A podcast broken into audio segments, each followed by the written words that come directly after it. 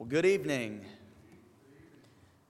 Last week, uh, David started a series of lessons we're going to be doing on uh, Sunday nights for a few weeks on some Old Testament characters. And uh, last week, David talked about the greatest believer in the Old Testament, and that was Abraham. Tonight, we're going to be talking about the greatest youth in the Old Testament. The greatest youth in the Old Testament. Can you think about who that may be? The greatest youth in the Old Testament? Well, if you're thinking Joseph, well, you're correct, because that's who we're going to be talking about tonight Joseph, the greatest youth in, in the Old Testament. Clarence Macartney, uh, Macartney actually called Joseph the most Christ like man in the Old Testament. The most Christ like man in the Old Testament. And I found that uh, a, a great compliment, of course. But I also found it to be true because Joseph's story is packed full of so many things. I mean, just think about what happens to, to, to Joseph or in the story of Joseph. There's family turmoil, there's deception, there's a famine, there's a false accusation, there's imprisonment, there's interpretation of dreams, there's a test that Joseph puts his brothers through, and there's reconciliation at the end. So much happens in this story. It co- it's from Genesis 37 to 50, just about, with 38 being a little bit of a break in the story, but Genesis 37 through 50, so much happens in this story, and through it all, Joseph stands tall. He remains faithful through everything that he went through. And that's what makes it it's so, such a compelling story is so much is going on, but we see Joseph just keep on going and keep on going. And so that's what we want to talk about tonight is the story of Joseph. Now again, Genesis 37 through 50, that's a lot of chapters to cover. So we can't cover everything. We're going to have to summarize some parts, but we will read uh, quite a few passages tonight. Starting in Genesis chapter 37, let's start where the story begins, kind of opens the scene for the rest of what's going to happen. Genesis 37, 1 through 3. Now, Jacob, the father of Joseph and many other sons, lived in the land where his father had sojourned, in the land of Canaan. These are the records of the generations of Jacob. Joseph, when 17 years of age, was pasturing the flock with his brothers while he was still a youth, along with the sons of Bilhah and the sons of Zilpah, his father's wives. And Joseph brought back a bad report about them to their father. Now Israel loved Joseph more than all his sons, because he was the son of his old age, and he made him a very colored tunic. This is the beginning of the story of Joseph here, and this is it's such an interesting way that this this starts here. Joseph's just 17 years old, hence the, the title for tonight's lesson, The Greatest Youth of the Old Testament. He's a young man here. Not, probably not even a man, really, but 17 years old. He's young. But right off the bat, we see some, some turmoil going on within the family. The, the brothers are out pasturing the flock, and Joseph is kind of like that, uh, that tattletale sibling, you know? Doesn't every family have a tattletale, right? Um, that was my little brother Dalton. No, I'm, I'm just kidding. Um, but I think every family kind of has a, a tattletale, right?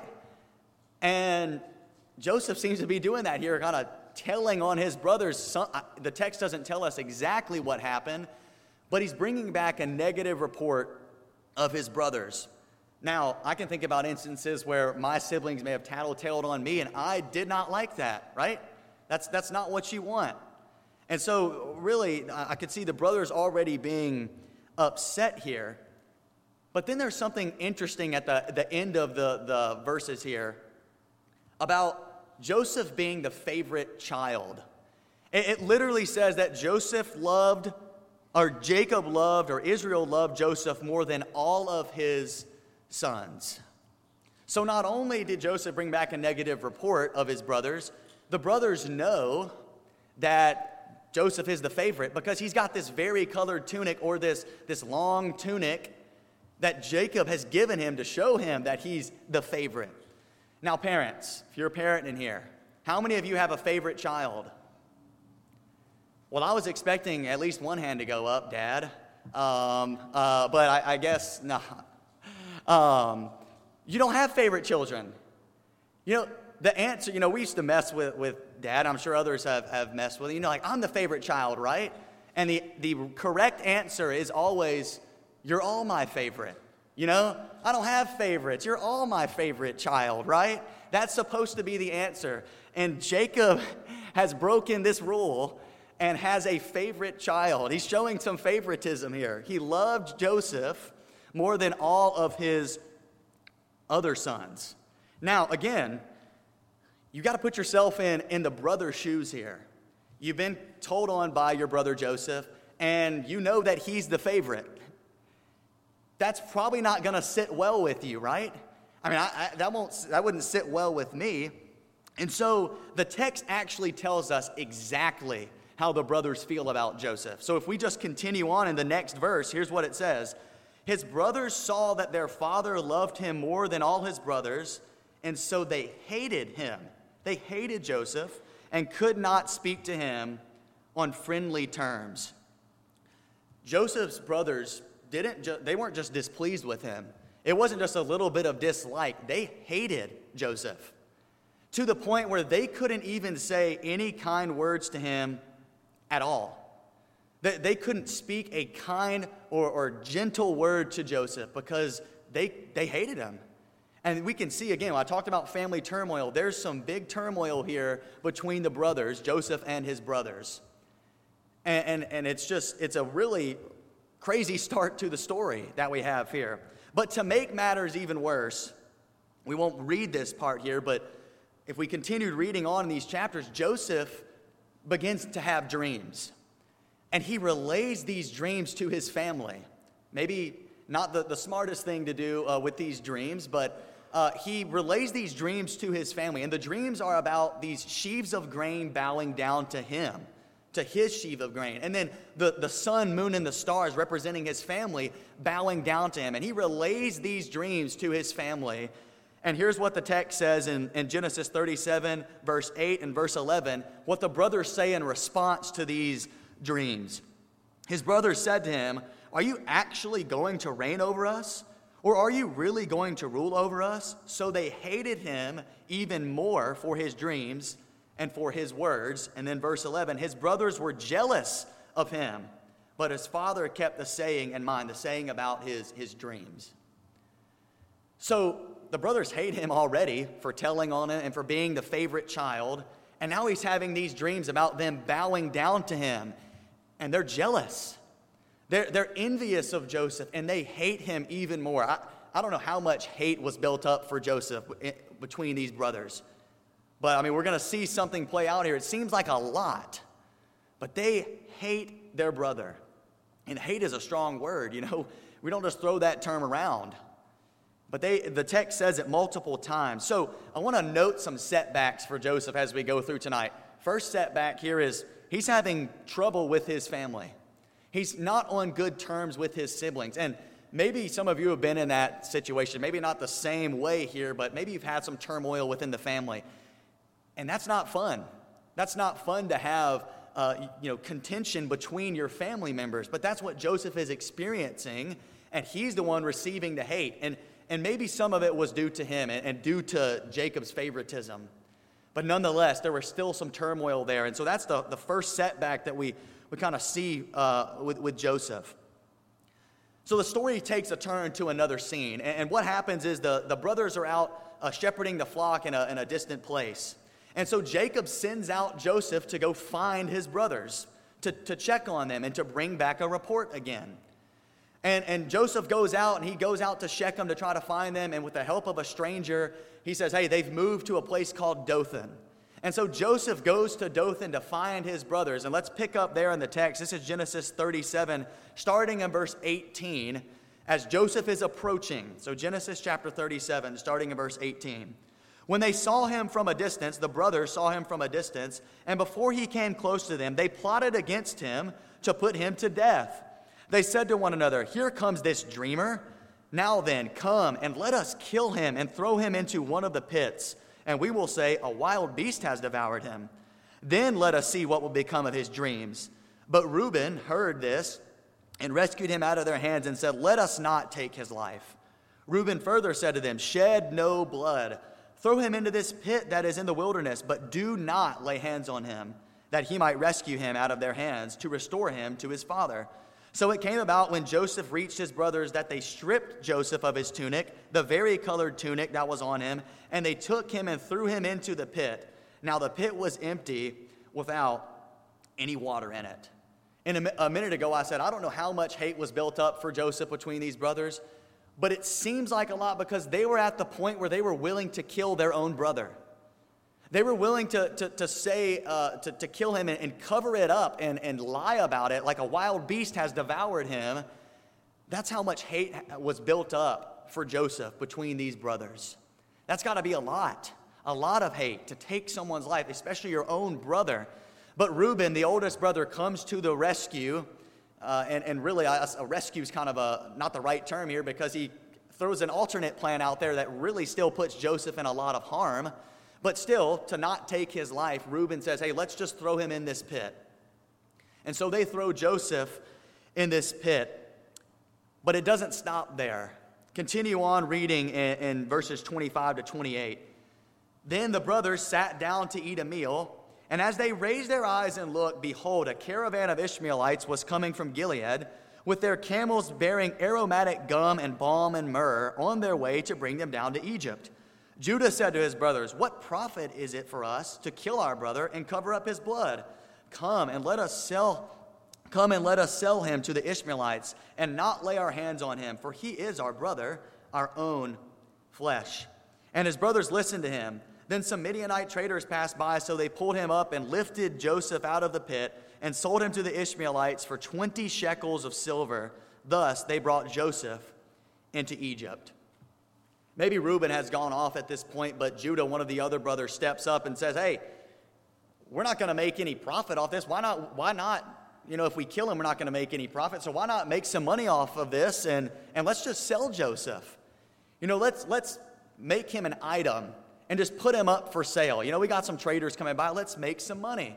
And so that's exactly what they do. They sell him to some Ishmaelite traders who are going down to Egypt. Now, this is just I don't know if you guys have seen that movie, the Joseph uh, King of Dreams movie, but if you've seen this scene in that movie, it, it really is, is so sad. Joseph is pleading with his brothers to not do this, to not sell him. And he's, he's calling them name, name by name, saying, Don't do this. I'm your brother. Don't sell me.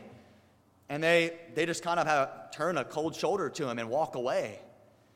And, and they, they take him down to Egypt. So, setback number two Joseph is almost killed by his brothers. Instead, he's thrown into a pit and then he's sold into, into slavery. And eventually, Joseph is sold to a man named Potiphar, who is the captain of Pharaoh's guard in Egypt. At this point, I think many people would have just thrown in the towel and said, I, I can't do this anymore. I've had this turmoil with my family.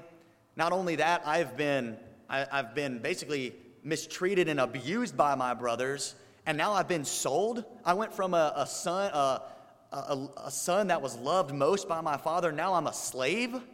I've been, I've been treated as an item by my brothers. I don't want to do this anymore. But that's not what we see from Joseph. Joseph continues to press on, and he continues to be the best that he can be in his position. So let's look at what happens next in uh, Genesis chapter 39, verses 1 through 6. This is Joseph now in Egypt. Now Joseph had been taken down to Egypt, and Potiphar, an Egyptian officer of Pharaoh, the captain of the bodyguard, bought him from the Ishmaelites who had taken him down there. The Lord was with Joseph.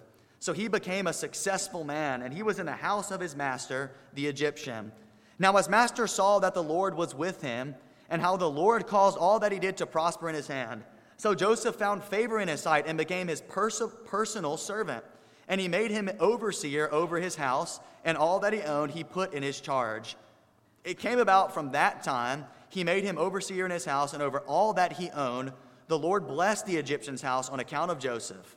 Thus the Lord's blessing was upon all that he owned, in the house and in the field. So he left everything he owned in Joseph's charge, and with him there he did not concern himself with any, anything except the food which he ate. Now, I want us to take, take note of the phrase that we see many times here that the Lord was with Joseph. So much so that Potiphar, the Egyptian master, the, the, the captain of the bodyguard, he even takes note of it. He even takes note that the, the God of the universe, the real God, is with Joseph. And everything that Joseph touches, it, it becomes prosperous because God is right there with them. And so Joseph, he rises up quickly in the ranks. I mean, he goes from uh, this, this mistreated uh, brother to a, a slave in the, the captain of the bodyguard in Egypt, and he rises up quickly in this household. Now, this sets the scene for the next uh, series of events, and unfortunately, another setback for Joseph. So let's keep reading here. And again, this will be a, a bit of a lengthy reading, but Genesis chapter 39, starting in verse 7. It came about after these events that his master's wife looked with desire at Joseph, and she said, Lie with me. But he refused and said to his master's wife, Behold, with me here, my master does not concern himself with anything in the house, and he has put all that he owns in my charge. There is no one greater in this house than I, and he has withheld nothing from me except you, because you are his wife. How then could I do this great evil and sin against God? As she spoke to Joseph day after day, he did not listen to her to lie beside her or be with her. Now it happened one day that he went into the house to do his work, and none of the men of the household was there inside. She caught him by his garment, saying, Lie with me. And he left his garment in her hand and fled and went outside. When she saw that he had left his garment in her hand and had fled outside, she called to the men of her household and said to them, See, he has brought in a Hebrew to, to us to make sport of us. He came in to me to lie with me, and I screamed. When he heard that I raised my voice and screamed, he left his garment beside me and fled and went outside. So she left, it, she left his garment beside her until his master came home. Then she spoke to him with these words The Hebrew slave whom you brought to us came into me, came into me to make sport of me. And as I raised my voice and screamed, he left his garment beside me and fled outside. Just as things maybe seem to kind of be taking a, a turn for maybe better, maybe Joseph is trying to make uh, the best of his situation. He's rising up the ranks in Potiphar's household to the point that Potiphar trusts him with everything. And then Potiphar's wife is, is making advances toward him. And day after day, we don't know how many days, but it seems several days, Potiphar's wife is, is making advances towards Joseph. And Joseph, being a young man, has, has the ability to say no, has the strength to say, I'm not going to do this. I'm not going to sin against my master. I'm not going to sin against God. I can't do this evil thing. What self control that must have taken from Joseph to run away from that situation. And that's exactly what happened. He literally fled. He ran away so much so that the garment that, that Potiphar's wife presumably grabbed onto, ripped off, and she kept it and she used that as her evidence that Joseph was really the one that was making advances towards her. And so Joseph is falsely accused. He, he's, he's basically seen as, as someone who's trying to make sport of, of her, is what Potiphar's wife says. And so Joseph is, is kind of is punished for really doing the right thing.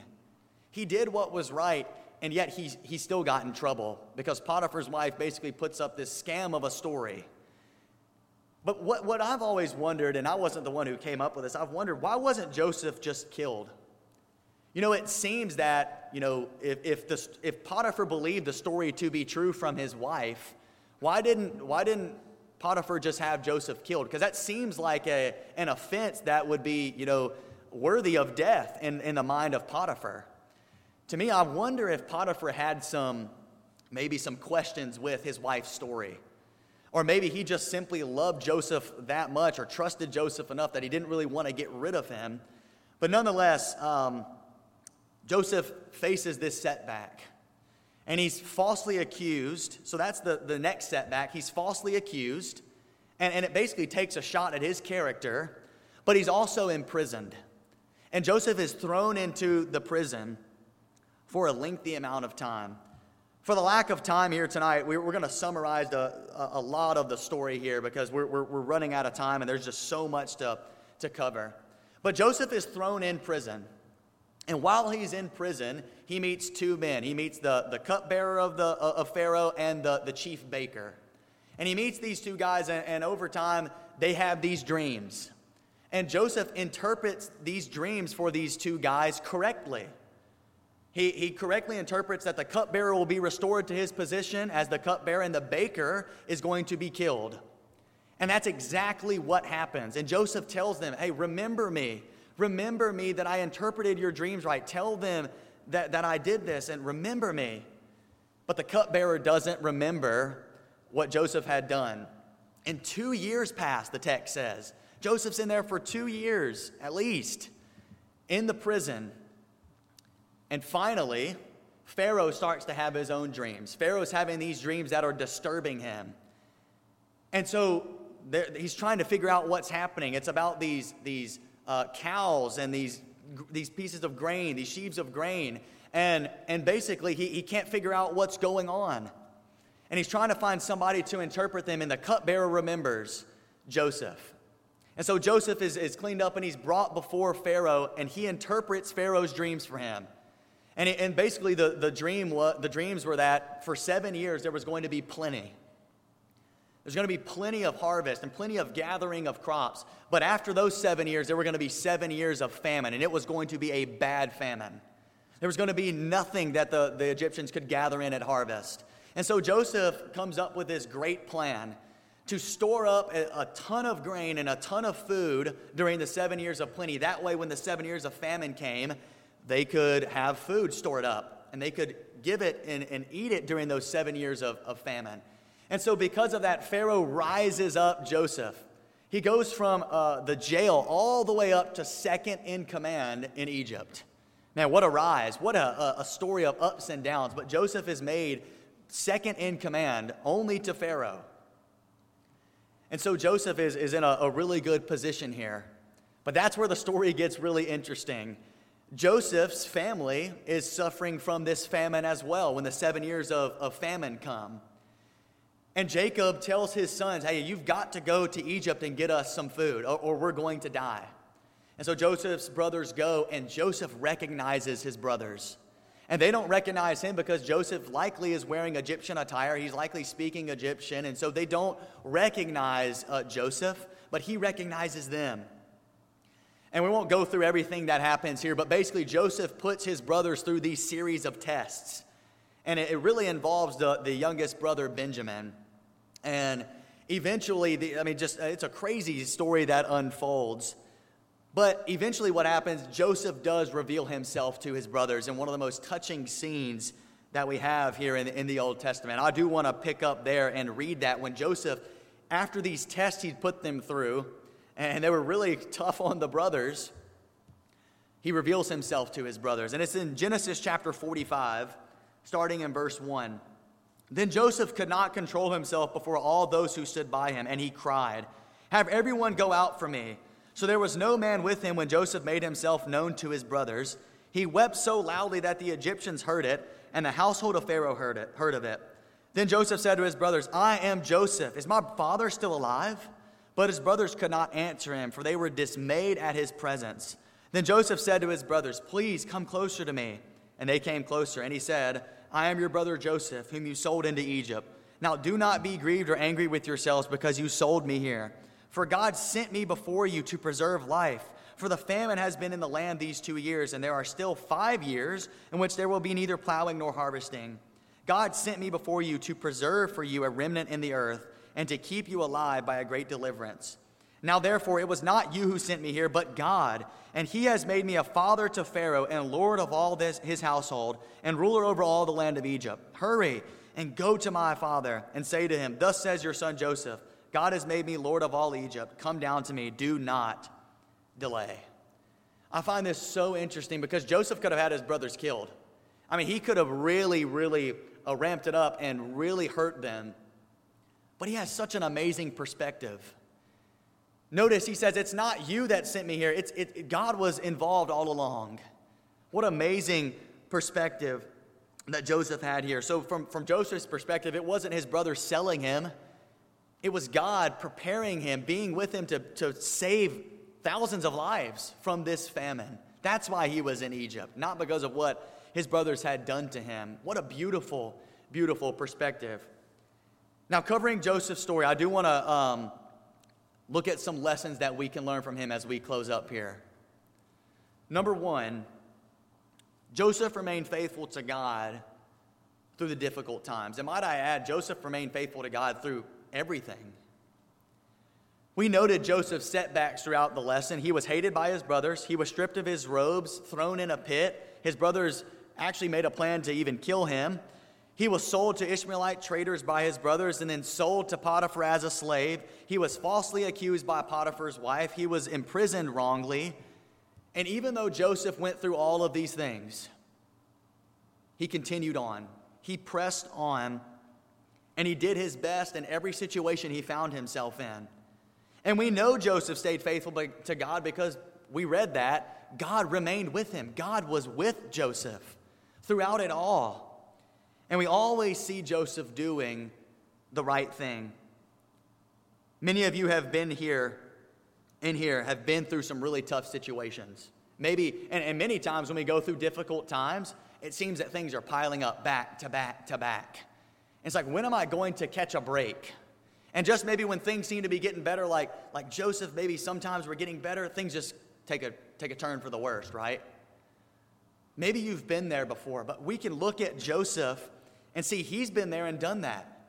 He was there and he withstood the storm, and God remained with him, and he believed God was with him, and I believe that's what got him through it. I want to read a, a verse from 1 Peter chapter 5, verse 10. It says this After you've suffered for a little while, the God of all grace, who called you to his eternal glory in Christ, will himself perfect, confirm, strengthen, and establish you.